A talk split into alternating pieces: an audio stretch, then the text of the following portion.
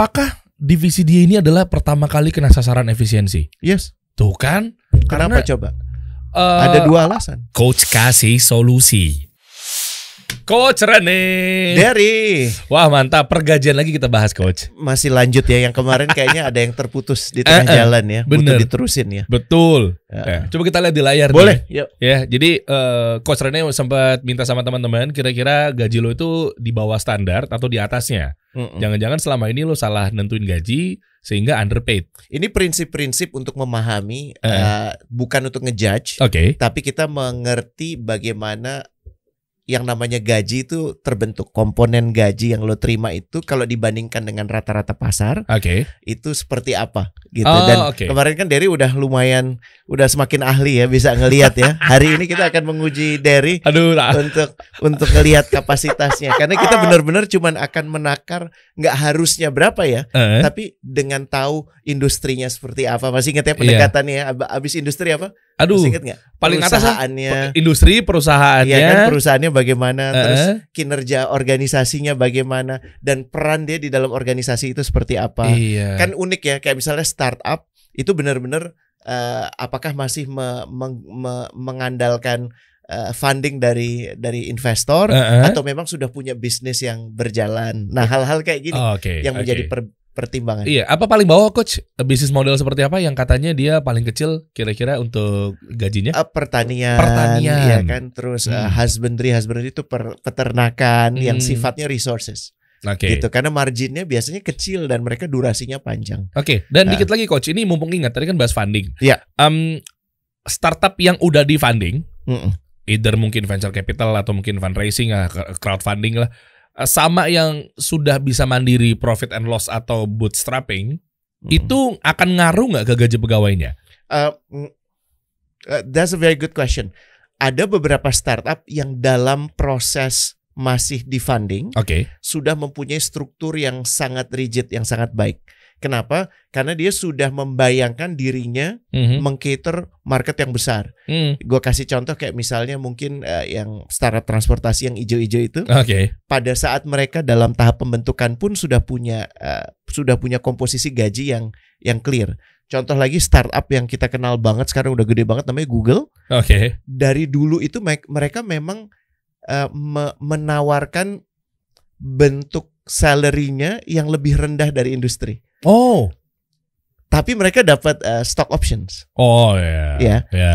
Nggak bisa ngomong gitu karena kan nggak tahu Google bakal jadi seperti ini. Ngebayang nggak sekarang kan Google lebih dari Uh. 100 ribu karyawan Iya, ya kira-kira. spekul- spekulatif banget ya. Ini saat masih 100 ribu, terus tiba-tiba lo untuk bisa lo masih masih maksud sorry karyawannya masih di bawah 5 ribu. Mhm. Bayangin ya, Mhm. jadi 10 15 tahun yang lalu Mhm. waktu Google mulai berdiri, Mhm. terus lo dapat kerja misalnya gaji lo 200 ribu, Mhm. terus lo ditawarin Google 100 ribu.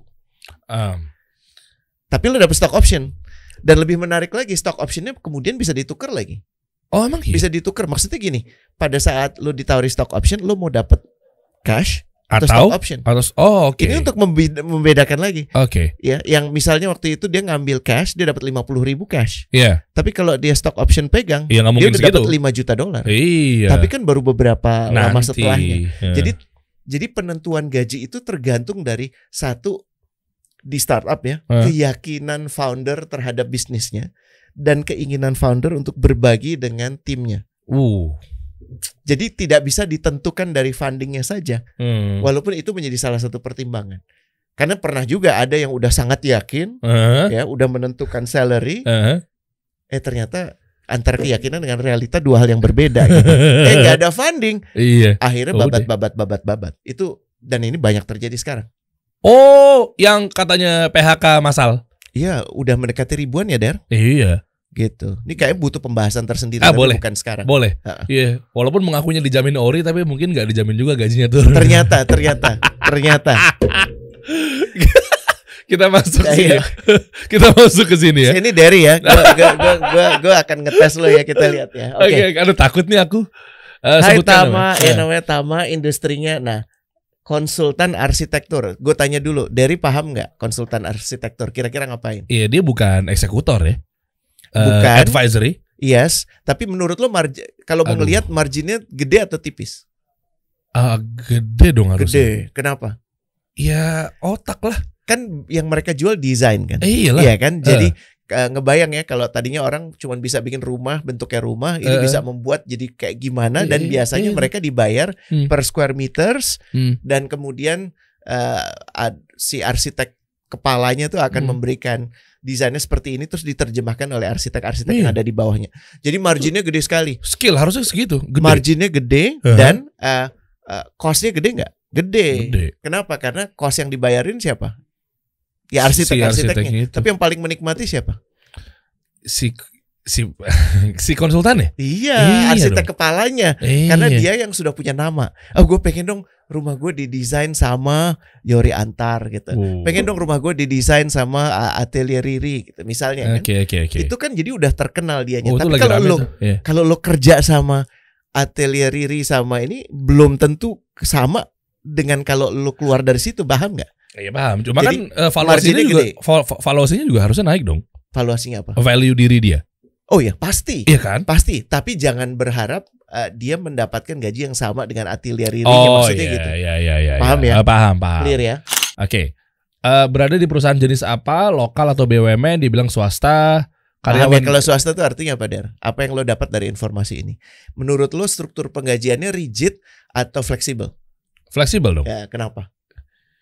Eh, nggak bisa nerjemahin sih ya. Pinter ya. Dia Iya. pinter banget gue bangga ya Allah. Karena duduk Baru sama Coach sekali. Rene baru pertama kali saya Pinter suka. Masya Allah. Coba kalau saya nggak duduk sama Anda, Coach. saya begini-begini udah minim banget. kan swasta walaupun dia ada aturan, Mm. tapi tidak tidak semengikat kayak misalnya ada komisi-komisi Eh, kalau iya di dong. BUMN. Kan kita bisa buat pasal sendiri ya, kalau nggak salah. Bisa Iya kan? ada ketentuan dari pemerintah UMR, Iya. tapi penetapan untuk di dalam organisasi itu Nah. terserah ownernya. Itu pengalaman saya waktu di swasta tuh. Betul. Jadi Radio paham ya? gitu, Ini berarti fleksibel ya. Iya. Oke. Oke. Jadi kabar baiknya dulu buat Tama dengan mengetahui ini fleksibel artinya apa? Saya saya tahunya ujungnya kalau Rene mancing, so tahunya boom. saya hafal beliau. Tama Anda siap-siap ya Ini Tama. bener kok. Anda siap-siap loh. Kita kasih tahu kabar baiknya buat Tama. Kira-kira apa Der kalau fleksibel? Iya. Bos lo itu fleksibel gajinya. Iya baik. kabar baiknya apa? Baik. Bisa dong. Belum tentu, tapi Oh. kabar baiknya apa? Kalau lo nggak happy dan lo bisa meyakinkan, kira-kira lo bisa dapat segera nggak yang namanya penyesuaian? Eh bisa. Nah. Itu sih. Jadi lo nggak harus nggak harus apa eh, mengikuti pola pola yang sangat terstruktur. Hmm. Ini benar-benar ter- tergantung kualitas Eh, iya. hubungan lo dengan pemilik. Iya betul. Paham ya? Swasta begitu tuh modelnya. Iya iya iya. Oke, lanjut. Jumlah karyawan di perusahaannya 20 250 orang. Gede apa enggak? Oh, gede. Oh, gede dong 250 gede. Buat perusahaan Iya. arsitektur ini salah satu yang Iya, terbesar. Gede. Saya media 300 loh, Coach. There you go. Ini 250. There you go. Eh, oke. Iya kan? Terdiri 5 divisi. Saya masuk divisi internasional menghandle satu proyek dengan nilai kontrak hampir 2 miliar rupiah dengan durasi pekerjaan 2 tahun. Di buku eh, terakhirnya ya, katanya sih makan uang tabungan karena pandemik. Hmm. Wow, kata si foundernya mungkin tahun ini mulai banyak proyek baru. Alhamdulillah. Oke, perkembangan perusahaan dalam lima tahun terakhir alhamdulillah selalu dapat proyek baru. Hmm. Gajinya Tama di perusahaan tersebut adalah 13 juta rupiah. Mm. Jabatannya apa? Ah, 8 ini tahun terakhir. Eh, Oke, 8 tahun sebagai Madia Design Arsitek. Nanti mungkin saya kurang paham ya. Ini ini ngapain sih? Madia tuh Apa sih? medium. Jadi Oh, habis junior sebelum dia jadi senior, Uh-huh. intermediate. Nah, medium oh dari tuh itu. Oke. Ah, medium. Medium ya. Ah, ah. Tahun ke-9 ini menjadi project manager bisa dibilang layer kelima. Hierarkinya kayak gini nih kurang lebih. Kalau layer kelima berarti artinya dia ada di atasnya 5, bawahnya berarti dia masuk di 6. Mm-mm. Madia Design Arsitektur warna kuning guys. Walaupun kalau gue lihat ya organisasi seperti ini eh, layernya biasanya sangat tipis antara Madia Design Arsitek sama Junior Design Arsitek sebenarnya sama aja cuman beda durasi udah berapa lama kerja di situ Oh dan gitu. tingkat kepercayaan dari atasannya. Oke. Mulai berbeda project manager karena artinya dia udah megang udah megang project. Ya, ya, ya. Si associate architect tuh yang udah sebenarnya sama dengan senior associate architect sebenarnya sama dengan direksi. Jadi sebenarnya layernya cuma tiga. Ya, CEO director itu satu, kemudian di bawahnya orang yang menerjemahkan direksi Hmm. itu Hmm. senior arsitek arsi, eh, sama associate architect. Tiga empat tuh nyatu. Sebenarnya itu satu layer, Oh. cuman beda senioritas saja. Ya. Oke. Terus yang di bawahnya Madia, jadi sebenarnya cuma ada tiga tiga sampai empat layer ini. Walaupun tujuh disampaikan di sini Mhm, jenjangnya, mhm, mhm. tapi layernya hanya ada empat Iya, di organisasi ini. Masing-masing ada junior senior, junior senior gitu ya. Yes. Oke. yes. Nah, very good. Jadi paham ya, Der? Paham, paham, paham. Kira-kira gajinya menurut Derry ini gimana? 13 juta. Aduh, aku takut nih. Hmm. Besok-besok saya kalau lama-lama pintar begini khawatir Mm. banyak teman-teman HRD kegeser sama saya. Alhamdulillah tuh banyak berguru, pengen berguru sama Derry. enggak enggak dong. Jauh lah sama Eh, concernnya lah. eh. Ngapain ke saya? Eh, beda bidang. Em, kayaknya pas deh coach. Pas ya. Soalnya layeringnya banyak Ada- eh, dengan secara struktur tertulis ya. Ada kondisi nggak yang menurut Derry penting untuk dipahami yang tidak muncul di sini? Aduh, belum dapat lagi tuh coach. Itu Belum dapat ya. itu kayaknya ilmunya coach deh. Nomor satu biasanya gini, Der, kalau ada orang datang, eh minta gue mau minta dibayar 10 juta dong. Sebagai owner, pemikiran lo apa? Minta dibayar 10 juta sama sih. Minta amal lo. Heeh. Jadi anak ini ada orang, anak Hmm. baru masuk, Eh. Der, bayar gue 10 juta, Der. Eh, Terus respon lo apa sebagai owner? iya, Happy Hah? aja mestinya iya kan? kecil. Iya kan? 10 juta ya udah deh boleh. Tapi pertanyaannya, Eh. lo bisa bawa berapa? Oh, dura returnnya. Eh, Aduh, PR tuh. Iya kan bener nggak? Iya. Kalau lo berapapun sebenarnya 13 tuh besar atau kecil relatif Mm-mm. karena di sini kita butuh tahu besaran dari bisnisnya. Hmm. Tapi kan dia dibilang di sini cuman satu-satunya informasi cuman nilai kontrak yang hampir 2 miliar. Mm-mm. Kalau diperbandingkan dari nilai kontrak 2 miliar yang mungkin selesai dalam durasi 2 tahun, Mhm. berarti per bulannya berapa kalau mau di Waduh, bu- buat hitung dulu mudah? Hitung dulu tuh. Kira-kira kira-kira kan misalnya 2,4 supaya gampang ya. 2,4 bagi 24 berarti 100 juta. 100 juta, berarti bebannya dia itu 10%. OPEX-nya. Heeh. Oke. Make sense gak? Oh, make sense. Yes. Oke. Menurut Oh. gue ini sedikit Oh gitu ngaturnya coach. sedikit underpaid. Karena harusnya dia ada di tier 15 sampai 20. Kalau dia udah ada di sini, gue bisa jadi Heeh. ini dibenarkan karena eh, peran desain dia tidak sebesar peran desain atasannya. Ah, Oke. Jangan-jangan itu belum take home pay. Eh, makanya eh, berapa besar gaji betul bisa jadi ini ada insentif lain Iya. keterlibatan di project itu sangat mungkin Dan naiknya jadi 15 something tadi sangat tuh. mungkin jadi Ah. dia slightly underpaid kalau menurut gua Mhm. harusnya angkanya kira-kira kalau ngelihat dari peru, perimbangan seperti ini itu Oke. ada di 15 sampai 20 Uh keren. ya. Coach Randy Dan- ngeri. jam kerja eh, berapa tahun dia udah kerja 13 tahun Enggak dong. sorry Sembilan- 8 tahun 8 8. 8 tahun Heeh. iya betul Tahu tahun ke-9 Iya. insya Allah tahun depan dia naik jadi ke yang layer nomor 5 tuh. Iya. Project manager sama senior design Yes, arsitek. yes Oh, Oke. Paham Harusnya ya? dia naik dong coach kalau udah masuk senior. harusnya Iya kan? Ha, tapi kalau dia udah di senior menurut gua angkanya antara 25 sampai 35 Tuh, dibocorin loh sama coach Randy tuh. harusnya Lu bisa propose segitu, Tama. iya Harusnya segitu ya. yes Jangan sampai kita salah nentuin ya. tapi bisa jadi bo- lagi-lagi ini kan didasari atas apa yang kita tahu ada yang kita nggak tahu pembagian kerja kita kan nggak tahu Oh, oke. pembagian kerja CEO itu kan arah direction branding itu CEO Iya.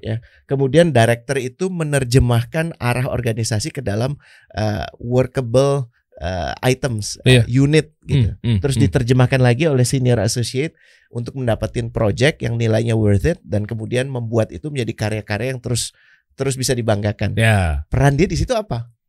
Oh Nah, iya tergantung. semakin besar perannya, Mhm. semakin besar keunikan dia, semakin asik dia bekerja dengan teman-temannya, Oh, Oke. semakin besar peluang dia Oke. uh, gajinya itu akan naik. Oke, ini menarik coach. Eh tadi kan kalau bisa sarannya di di angka 20 sampai 25. Enggak, 15 sampai 20. Oh. No no no no, I mean eh, next year. Iya, Si se- tahun ke-9 dia. 25 sampai 35. Next year 25 sampai 35. Yes. Oke, kita ngomongin itu dulu deh ya. Mungkin Ya. ini eh, karena mungkin sekarang udah nggak bisa berubah. Mm. Misalkan tadi lebih bagusnya 15, tapi kalau memang udah ditetapkan di 13 secara akad, ya sudahlah dia pasrah-pasrah aja, Mm. nikmatin aja sampai ke tahun depan. Mm-mm. Di tahun depan dia akan menjadi mungkin sudah dijanjikan atau mungkin sudah sudah ditetapkan akan naik insya Allah ke project manager. Mm-mm. Artinya pasti kan ada kenaikan gaji. Mm-mm. Langkah apa yang dia lakukan sehingga nggak melulu fokusnya hanya di negosiasi.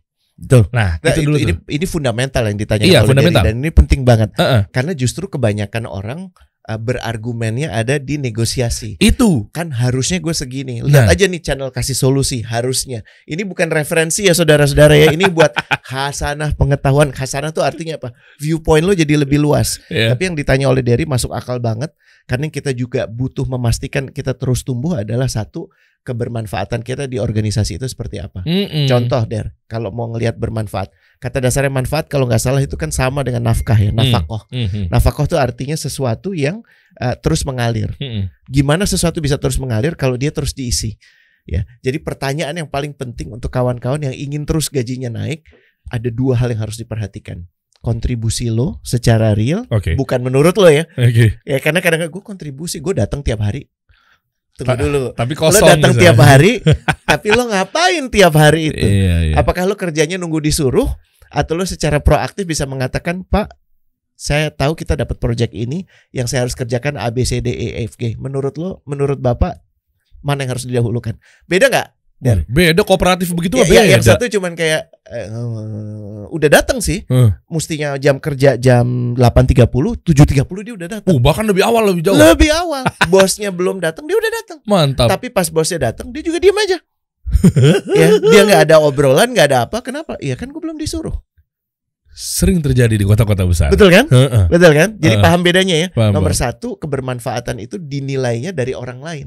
Bagaimana melihat keberadaan lo? Bedanya ada lo, sama nggak ada lo apa? Paham nggak sih lo? Nih, nih kalau mau tahu ya bocoran ya. Eh. Pahami bos lo ngerjain apa dan buat kerjaan itu lebih mudah. Oh keren, keren, Pahami ya? keren. Itu Clear prinsip, ya? prinsipnya begitu Prinsip ya, paham ya? Oke, oke. Jadi tugas lo itu bukan memahami kerjaan lo, salah. Salah kebanyakan orang tapi job desk saya. Nah, itu pemikiran orang yang nggak akan tumbuh. Kenapa? Karena dia mengunci dirinya di job description dia. Tugas lo adalah tahu apa sih yang dilakukan sama bos lo dan buat pekerjaan tugas bos lo jadi lebih mudah. Lo apa nanti diakuin? Ya namanya juga bos lo, pasti ngakuin kerjaan lo. Karena kerjaan lo bagian dari kerjaan dia. Gimana sih? Paham ya? Emang kalau Clear ya? mantan komisaris.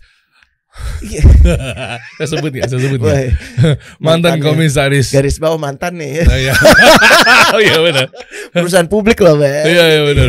Tapi bener loh. Saya belum sebutin nama perusahaannya. Ya, Mantan komisaris Ancol. Yes. Ya, itu emang kalau pola pikir luar biasa. Karena itu alasan kenapa eh coach Rene hadir di sini. Sebetulnya gini sih coach. Eh, ini, ini di luar topik dikit ya. Harusnya nanti ada edisi khusus ngebahas mengenai kalau kemarin kita Pak Wing Antariksa sudah kita bedah LinkedIn ya. Heeh. Kita bedah LinkedIn nih coach kasih Ngeri. solusi yaitu coach Rene. Aduh, gue deg-degan siapin mental dulu ya. Gak tau yang mau diceritain apa soalnya. Ya. Iya, iya, Boleh soal- sih, boleh Iya menarik boleh juga ya. boleh. Iya Menarik soalnya kemarin Kita waktu belum di pernah ya? iya waktu di Muslim Life Fair Heeh. itu ada tiga lini yang Masya Allah. mempertanyakan coach Rene loh. Satu audiens. Ya memang pengunjung ke sana plus dia juga nonton coach kasih solusi. Masya Allah. Bang udah hari Ahad nih bang, belum posting. Lah kita lagi ribet nih. Hey, Anda inget-inget begituan, ya sabar ya kita lagi ribet nih booth dan lain-lainnya. Sama pelaku brand, business Masya Allah. owner yang memang menjadi tenan di situ. Iya. Nanyain juga. Terus yang ketiga sponsorship. Heeh. Tiga lini loh. Gue gue lega banget tau nggak pas dari tiga lininya itu. Eh. Bukan gue pikir ada utang gue yang belum lunas. di antara itu taunya Alhamdulillah. Bang, Eh, itu Rene Suhardono yang dulu ini. Kasih tahu bang dia ada utang sama gue. Wah, bahaya. Astagfirullah. Oke, lanjut ke sini ya. Tapi paham ya Der ya. Hmm. Kawan-kawan kalau mau naik gaji itu bukan kemampuan negosiasinya saja. Itu Iya. penting. Hmm. Tapi lebih penting lagi bagaimana kebergunaan lo. Eh, perkara nanti atasan lo tuh termasuk yang nggak guna gitu ya. Mm-mm. yang eh, lo udah membantu sekian lama tapi nggak ada ngefek gini. Kalau niat lo udah bener, Mm-mm. lo lakukan itu karena satu bentuk keinginan lo, keinginan lo mendapatkan ridha Allah Ya, Oke. dan membantu sesama Mm-mm. ya dalam hal ini bos lo dan emang paling berat sih makanya kan tidak se- tidaklah ku hadirkan sebagian dari kamu sebagai cobaan untuk sebagian yang lain kan Iya dong. ini justru semakin bos lo tuh challenging menurut gue semakin penting lo memahami pekerjaan mereka tanggung jawab mereka dan memudahkan itu Oke, clear ya? Clear. ini prinsip penting nih. Iya iya iya. ya iya, karena iya. sering dilupakan. Hmm, jadi nomor satu kebermanfaatan. Hmm, dan kedua konsistensi. Hmm. konsistensi itu maksudnya kadang-kadang lo berguna kadang-kadang lo eh, durjana gitu. Ya jangan gitu. Lo berguna terus. Iya, iya, ya dan eh, gimana caranya bisa memastikan ini?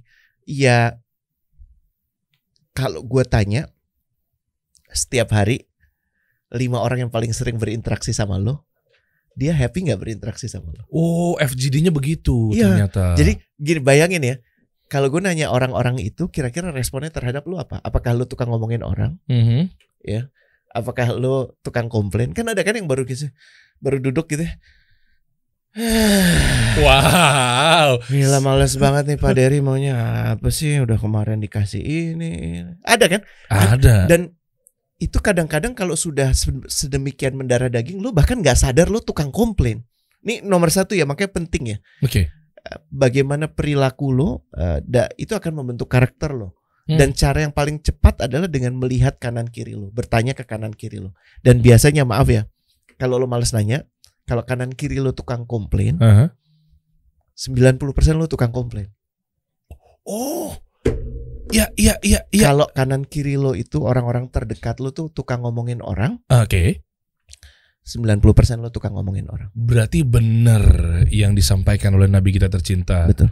Nabi Muhammad Shallallahu Alaihi Yes. Wasallam, Iya kan? Yes. Iya kan? Kalau lo berteman sama Tukang pandai besi. pandai besi, baju lo bolong-bolong. Eh, I- parfum, Ini parfum jadi lu wangi. wangi. Ini clear banget der. Dan menurut gue sepanjang hidup gue, gue bukan orang yang paling cerdas, bukan orang yang ranking pada saat sekolah, tapi gue bisa terus menapaki itu karena merasa dua hal itu tadi ingin membantu.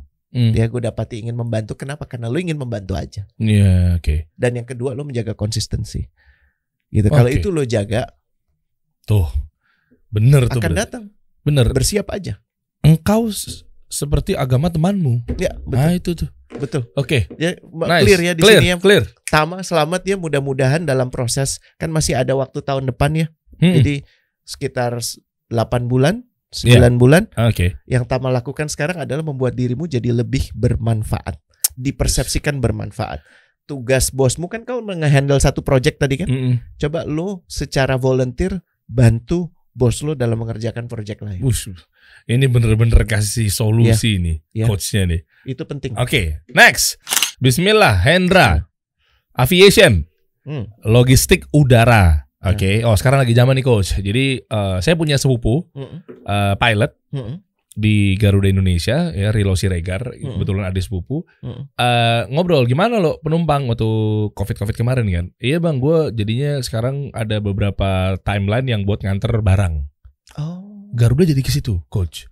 Nah kan Supaya gua, keisi ya jamnya. supaya keisi. Keren. Iya kayak gitu, masya Allah kan. Nah makanya sekarang juga lagi marak nih aviation ini. Sekarang gue nanya ke lo, Ah. aviation marginnya tinggi atau kecil? Waduh, itu di luar batas coach. Mendingan coach kasih solusi aja coach Rene aja deh yang lebih paham nih. Kita nggak tahu lagi. Tapi kita coba bayangin. uh, Eh, apa nih orang- demand demand ya? demand ya? Kalau dilihat dari demand sih harusnya tinggi ya. orang mau bayar lebih atau bayar kurang? Bayar lebih kalau apa? Kalau kurang bayar apa? Ah, Kalau pengen itu. cepet kan bayarnya lebih kan? Eh, iya. Tapi ongkos itu menurut lo yang bisa diambil oleh perusahaan aviation marginnya gede atau kecil? Oh iya, iya kecil sih. Iya. Iya karena Nggak mungkin gede kan? nggak mungkin gede Dia sih. mengguna dia dia lebih senang ada orang ngirim satu. Nih gampangnya gini der dan Iya, iya. kawan-kawan ya kalau mau lihat margin orang ini kayak sorry kalau yang tadi perusahaan tadi clear ya Oke, arsitektur oke, kan Oke oke. kan dia nggak mungkin punya seribu klien Iya dong, bener nggak? iya dong. Tapi dia punya 10 100 klien maksimum Oke. tapi nilainya billions. Iya. Kalau ini kan dia nggak mungkin cuman pengen satu klien yang mau bayar gede, mungkin nggak? Enggak Nggak mungkin. Eh, Di sini pasti maunya ada ribuan, puluhan ribu, ratusan ribu, kalau nggak jutaan order. Tapi marginnya kecil, kecil, kecil, kecil, kecil, kecil, kecil, kecil gitu. Paham nggak? ya lebih aman begitu harusnya. Eh, Bisa jadi lebih aman, tapi Hah? bisa juga jadi lebih rempong. Kenapa? Karena artinya margin lo kecil, lo ruang nafasnya kecil. Tapi kan quantity coach. Betul, kalau lo bisa dapat kuantitinya dan lo bisa pertahankan kuantitinya bagus. Waduh. Cuman sekarang yang mau- lo sendiri tadi bilang, saudara lo Garuda aja sekarang masuk ke aviation. Iya, iya betul. Yang namanya kompetitor bertambah atau berkurang? Iya bertambah. There you go. Oh. Kan kita juga mendengar kabar tentang eh, bagaimana beberapa perusahaan logistik akhirnya harus memberhentikan orang-orangnya. Hmm. Ya kan karena ekspansinya yang diharapkan akan terus terjadi dalam pandemi ini, pandeminya berkurang. Jadi orang juga sekarang bisa langsung beli barang. Iya. Paham ya? Oke oke. Margin? clear. Eh, Tipis. kecil. tipis deh. Oke, Oke. clear ya. Jumlah karyawan 36 banyak apa enggak? Mm, mm, mm, mm, mm, mm. Waduh, untuk ukuran segini 36 dikit dong. Dikit. Iya dong. Iya. Iya kan? Jadi ini perusahaan besar atau perusahaan kecil? Lihat aja jumlah omsetnya. Omsetnya 650 juta. Marginnya kira-kira menurut lo gede atau kecil? Margin ya? Tadi kan kita udah bahas Iya, ya, kecil, margin kecil. kecil. tuh berapa persen? Aduh, berapa ya? Enggak, aduh. Mungkin nggak 50 persen. Oh, enggak dong. Oke. Enggak 20 dong. persen? Enggak juga sih. Oke. 10 kayaknya ke bawah nih. Iya. Iya kan? Katakanlah 10 ya. Heh. Berarti berapa tuh? 650 juta per bulan. Per bulannya berapa? Kalaupun dikatakan, dikatakan untung. Eh, 65 juta. Iya, tapi tulisan bawahnya tahun terakhir Stuck tidak ada peningkatan. Te- rugi wow. clear ya. Oh iya iya iya. Berarti perusahaan ini bakar duit. ya Funding. sepertinya funding. Iya kan? Eh. Atau eh, bootstrap duit dari eh, foundernya yang mendirikan perusahaan naruh duit di iya, situ. iya, iya, Tiap bulan dia akan bakar duit. iya, iya, Iya kan? kayak kayak kita gini lah, belum ada Iya. investor kita bootstrapping, Yes. kasih solusi foundernya Yes. udah. Founder duit, waktu semuanya Iya, iya, foundernya. iya. Ah, Gaji saya saat ini take home pay 4,2 juta. Jabatan saya op- staf operasi dan teknik. Dua layer dari Kok gantung? Ini dua layer dari mana nih, Hendra? Bawahnya ada nggak? Gue gua asumsikan dia ini karena 36 orang, kita asumsi ya, mungkin benar Oh, mungkin salah. Dua ya, Coach? layer dari tipis dari dari CEO, dari founder, terus ada manager, terus langsung dia. Hmm. Loh, bentar deh coach. Itu 65 juta. Kita ngomongin margin. Mm. 65 Tapi juta. ternyata rugi. Berarti marginnya lebih kecil dari itu. Nah, kan itu. dipotong yang lain-lain. Nah, itu OPEX-nya berapa ya? Operational expenses-nya. Menurut gue sih kalau perusahaan oh, perusahaan kayak begini, Kan 36 orang doang. Iya tapi tetap there kan yang dibayarin bukan cuman itu ada ada ada biaya kesehatan, Oh. terus transportasinya mereka, terus belum lagi sewa kantor, belum lagi eh, kendaraan. Ya Amsyong, Bos. Bener kan?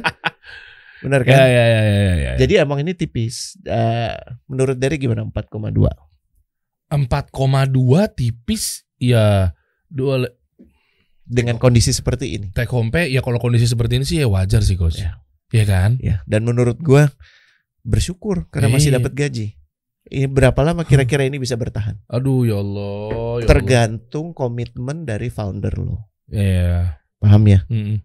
Jadi nomor satu Hendra dengan tidak bermaksud mendahului Allah, ada baiknya Hendra juga mulai sekarang memastikan organisasi ini akan bertahan seperti apa. Ya, Oh. perkembangannya kayak gimana dan kau membuat rencana-rencana yang sesuai. Apa itu contohnya? Misalkan dia udah menyiapin CV untuk nge-apply ke tempat lain. Salah satunya dan pertanyaan gue sepenting apa profes posisi lo saat ini? Karena Hmm. pada saat kemudian harus ada perampingan Mhm. eh, dengan dengan berat hati gue katakan bisa jadi lo. Oh kena ya? Oh biasanya Karena gitu. staff itu kan artinya ada staff lain, betul Oke, nggak? oke. Ini ngomongin ngomongin efisiensi nih coach. Ini penting juga nih. Sekalian kita bahas deh. Eh, tolak ukur perusahaan, nggak tahu ini saya awam banget ya nanyanya ya. Biasanya yang paling kena pertama untuk efisiensi pemangkasan karyawan itu divisi apa ya coach? Untuk mengamankan cash flow. Nomor satu divisi yang tidak langsung terkait dengan proses mendapatkan uh, Cuan. revenue, Oke. ya, yang paling nggak terkait atau yang tidak terkait dengan upaya efisiensi. Berarti aman dong kalau di divisi marketing, strategi bla bla bla. Biasanya kalau divisi marketing pada saat kondisi kemudian uh, jadi pesimistik, Hmm. yang dilakukan oleh perusahaan mengubah komposisi saham, eh, mengubah komposisi penggajian lo dari tadinya tetapnya lebih besar Mhm. tetapnya sekarang lebih kecil tapi lo akan dapat em, apa akan dapat gaji variabel yang lebih besar kalau lo berhasil melakukan penjualan. Oh mainnya insentif. Yes, jadi perusahaan akan memikirkan berbagai Hmm. macam cara untuk memperpanjang nafasnya. Karena tadinya kalau kondisi optimistik eh, hanya perlu 3 sampai 6 bulan nafas Mhm. karena habis itu bisa dapat funding lagi. Kalau kemudian funding dirasa sulit, dia harus memperpanjang nafas itu dari 6 bulan jadi 12 atau bahkan 24 bulan. Aduh. Efeknya apa? Efeknya ya segala hal yang dipersepsikan bakal punya dampak eh, ya segala hal yang dipersepsikan tidak terlalu terkait Mhm. dengan eh, apa dengan revenue Iya. Itu di, dihilangkan atau diperkecil atau dialih modelkan. Oh oke oke. Ini coba saya belajar nih coach. Mm. Eh, apakah divisi dia ini adalah pertama kali kena sasaran efisiensi? Yes. Tuh kan? Kenapa Karena coba? eh, Ada dua alasan. Bisa nggak dari Yang pertama mungkin terlalu jauh untuk ngebantu proses revenue. staff dan operasi itu operasi teknik dan operasi itu bisa disubkon. Ya peran Nah. itu bisa disubkon. Vendor outsource. Exactly. Dan kemudian eh, apa apa yang sudah dilakukan sekarang bisa jadi sangat mungkin bisa dilakukan oleh atasannya. Iya lagi. Iya nggak? Mm-mm. Ya kan misalnya di organisasi itu di kelompoknya di timnya eh, Hendra Hmm. ada lima orang.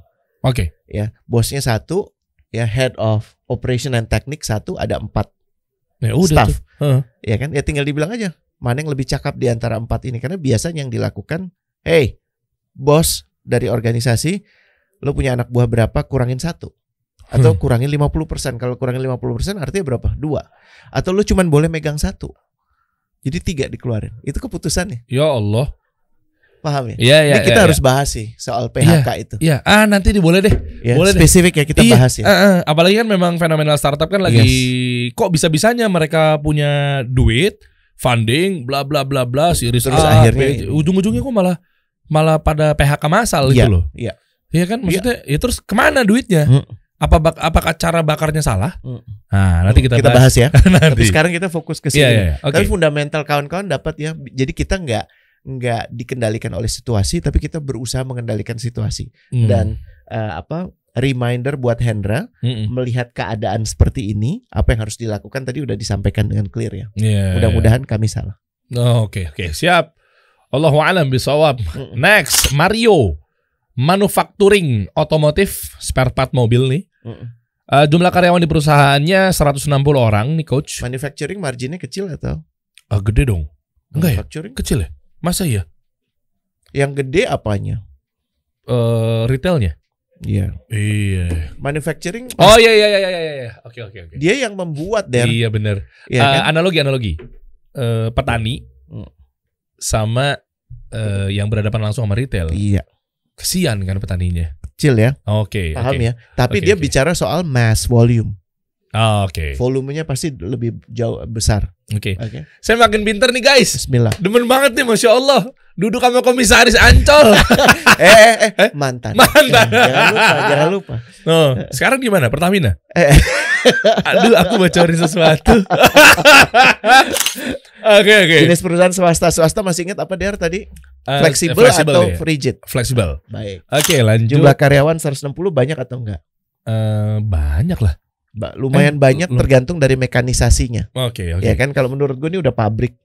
Jadi orangnya nggak Hmm. butuh banyak. Oke, oke. Tahun buku terakhir laba alhamdulillah, Oke. kenaikan profit terus naik. Gaji pokok 7,7 tunjangan jabatan berarti totalnya tuh berapa? 8 9 lah ya, katakanlah Sembilan 9 ya. Oke. Oke. Jabatan dia supervisor. Hmm. Lah terus lead new project oh dua. Jabatan dia iya, Iya kan, jabatan dia ada dua, supervisor untuk new project juga. Oke. Oh, Nah. oke. Dari Aku mestinya udah bisa. iya iya iya oke oke. Tapi ini ini, ini menarik. Kok eh layer ke presidirnya kok deket banget ya? Dekat artinya eh, memang presiden direktur itu mengambil peran sebagai eh, strategik tapi juga taktis. Bisa jadi ini di industri media. Jadi belum sekompleks kayak misalnya spare part yang yang Oh. dahsyat gitu, yang Hmm. yang mungkin kayak Honda otomotif gitu Iya, ya. iya, iya. Ini belum sekompleks itu. Bisa jadi contohnya kayak misalnya perusahaan yang memproduksi spesifik windshield atau Oh. yang buat apa yang wiper. Mhm, Itu kan spesifik hanya memproduksi itu terus kemudian dijual ke mana? Ke car manufacturer. Iya, iya, iya. Gitu. Jadi ini Oke. perusahaan yang ada di tengah-tengah Oke, oke, oke. gitu. Oke. Eh kecil dong ya? Iya. Iya kan? Harusnya berapa, Der? Aduh, kalau gitu gua Menarik ya. bisa. Kenapa Gua- lo bilang kecil? itu yang nggak tahu ini awam ya. Ngelihat gue lihat sih dari ini coach, dari jenjang dia kan supervisor.